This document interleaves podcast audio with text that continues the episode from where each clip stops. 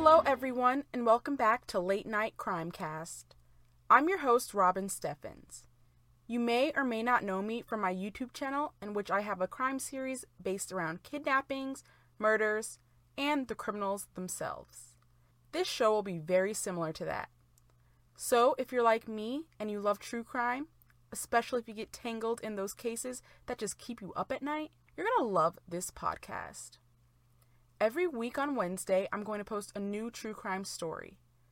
I will cover cases that are local, cases that got a lot of media attention, and everything in between. So, today, on the fourth episode of Late Night Crimecast, we will be talking about the mysterious kidnapping of Jessica Lynn Heeringa.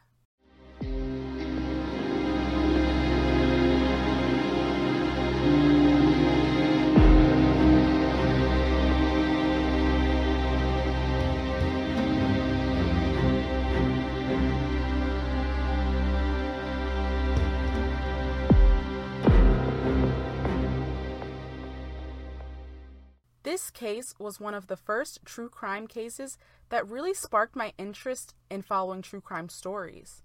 To be honest, this has always stuck to me and has always been in my memory, just because of the circumstance of it all. My last three podcasts have all been very similar in that they focus on rare cases of missing people. For instance, in the first episode, I covered A Girl Gone in 90 Seconds. My second episode, I talked of two girls who were kidnapped and taken in the midst of a possible bad drug deal and a house fire. And in the third episode, we talked about a man who possibly had his organs harvested. All of these cases are unusual and unsolved in one way or another. They all warrant tons and tons of theories. But in this case, the outcome is rather obvious, and I think that's what makes it worse. It's that realization that you could be living your life doing something so normal, something so simple as going to work, even if it's in an extremely public place. Something terrible still can happen to you. What a pleasant thought, right? Well, you're welcome.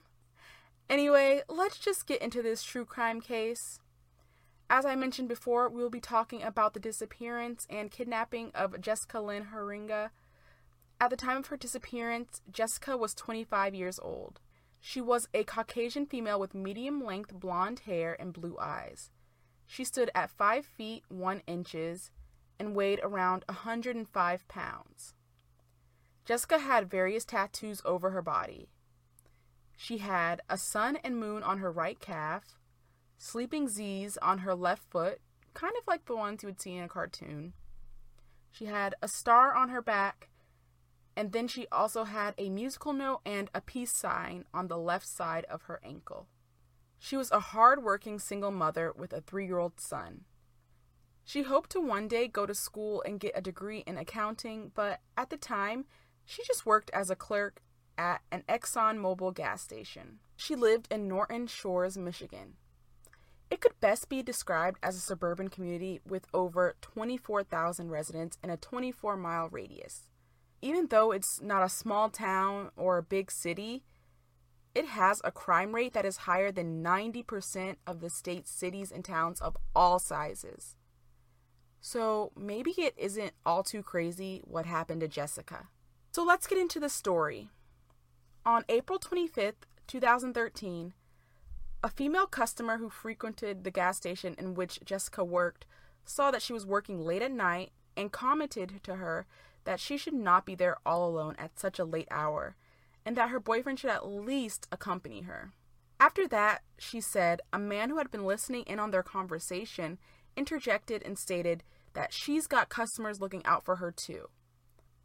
Now, that can really be taken any kind of way, even positively, but the female customer stated that at that comment, Jessica, and I'm going to quote her directly, sort of shook her head and started shivering, like a chill went up her spine or something.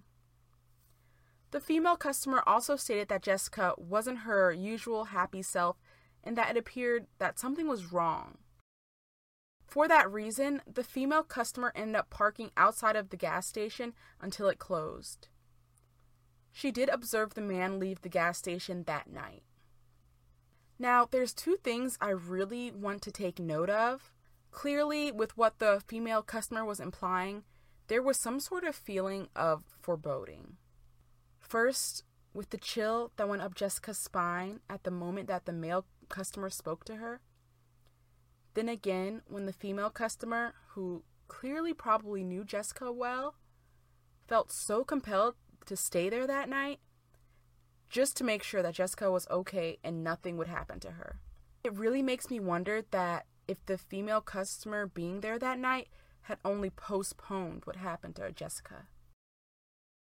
Now, the next day, on April 26th, 2013, Jessica went into work for what would be the last time for another late night shift. Her last known sale was at 10:54 p.m.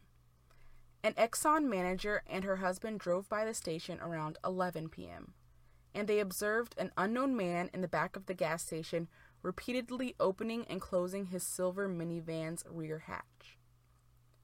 They then saw him drive away. At that time, they didn't think anything of it. It wasn't until around 11:07 p.m. that a customer came into the gas station and discovered the store was empty. That customer immediately called 911. The police arrived to the gas station around 11:15 p.m. When they arrived, they found Jessica's cigarettes, lighter, and other belongings right next to the cash register. The most worrying thing was that there was no money taken out of the cash register, and also none of her belongings, including her purse with money in it, was taken. For that reason, they quickly ruled out a robbery and decided it was likely a kidnapping. The police immediately began their investigation.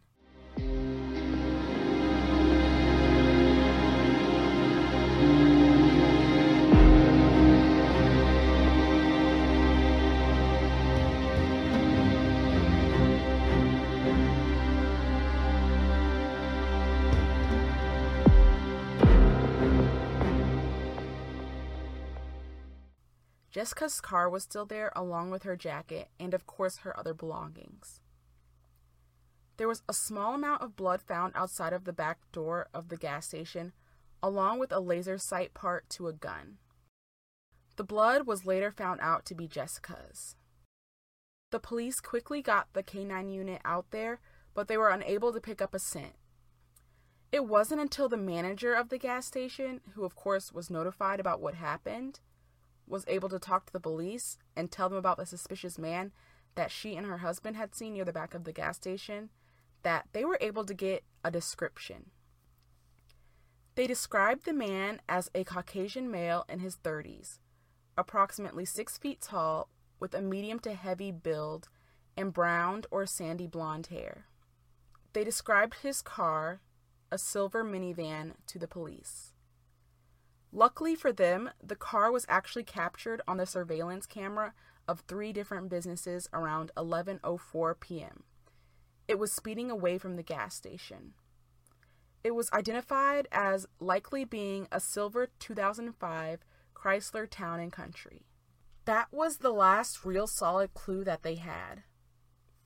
Over the next 3 years, there was at least 12,000 man hours used by law enforcement towards a vast investigation that included over 1,400 tips received, 33 search warrants executed, 20 residential searches by consent, as well as 12 ground and 2 underwater searches.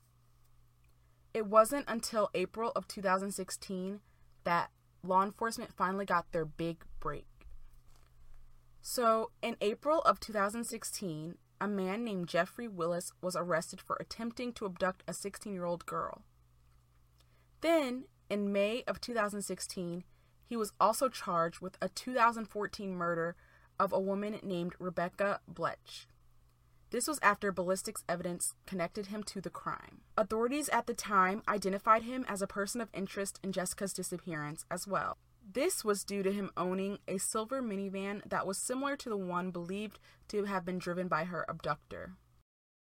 In his van were several incriminating items.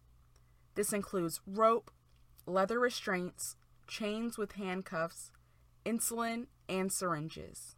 He also very closely matched the witness's description of the suspect. Finally, in September of 2016, he was charged with her kidnapping and murder. The investigators actually ended up finding a lot of evidence against him. Based on credit card receipts, investigators discovered that he had actually visited the gas station at least 15 times prior to Jessica's abduction. Phone records also placed him there just hours before the abduction. Even though he told police that he was at home at the time, phone records placed him near his grandfather's house. And where does his grandfather live? He lives very close to the gas station. Not only that, but to add up to the evidence stacked against him, following the abduction, he did not show up for work for several days. Now, as I'd mentioned before, there was a spot of blood found behind the store, and also there was that laser sight for a gun. Well, get this the laser sight that they had found matched a gun found in Willis's van. It happened to be missing the same piece, and the original owner identified the laser sight as belonging to the gun. The gun was also determined to be a murder weapon in Rebecca's case. Now, this is the part of the case that gets really creepy and it's like something you would see on TV creepy, not just a normal creepy. So, investigators actually took his computer into evidence and they found a folder labeled VICS on Willis's computer. V I C S. I can only assume that that is short for victims. In it, there were subfolders about Rebecca and Jessica. He also changed his passwords to J4L27H13. This includes Jessica's initials and the day after her disappearance in number form. They also found downloaded necrophilia and murder porn videos. Now, the final nail in the coffin. Willis's cousin confessed to police that he had seen Jessica's body at their grandfather's house. He also claimed that he had helped Willis dispose of it. Police searched for her body near his home after a tip was called in on June 17th of 2016, but they found nothing. Police had previously searched for her body in and around a cabin in Mancelona, and this was a place that was owned by a friend of Willis's. They had searched around there but came up empty. But a local resident says that soon after Jessica's disappearance, Willis was at the Mancelona property walking out of the woods with a shovel. Willis's cousin later pleaded no contest to helping dispose of her body.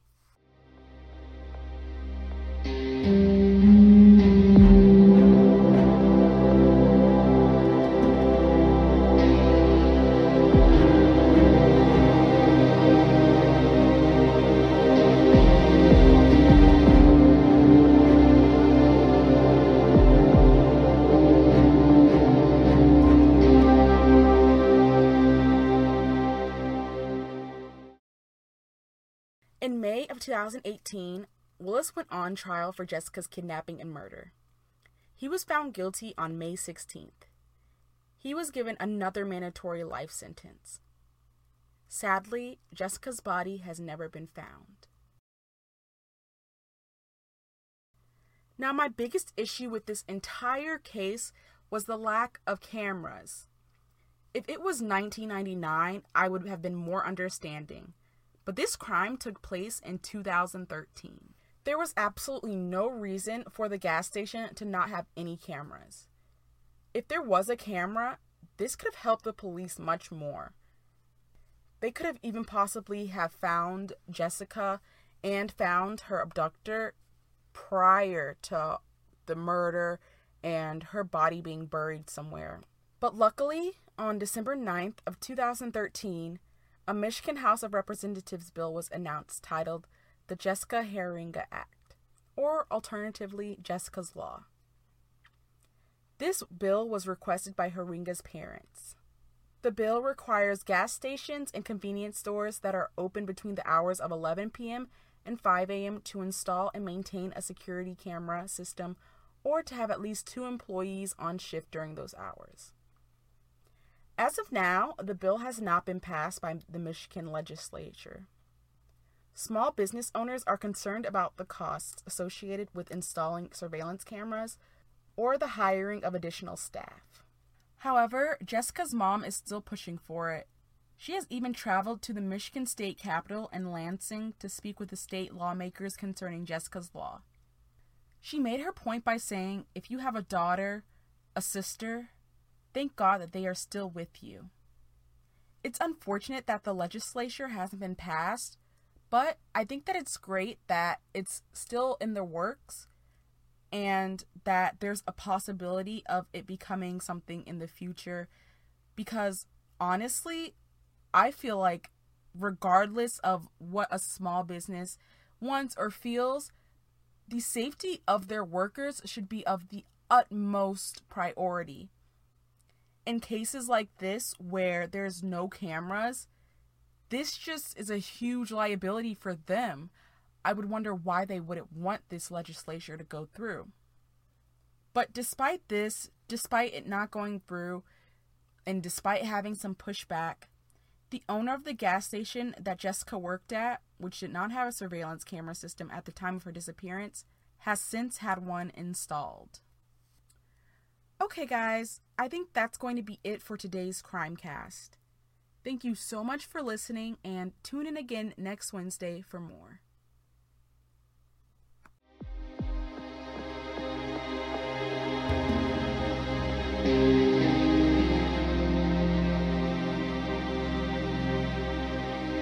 Mm-hmm.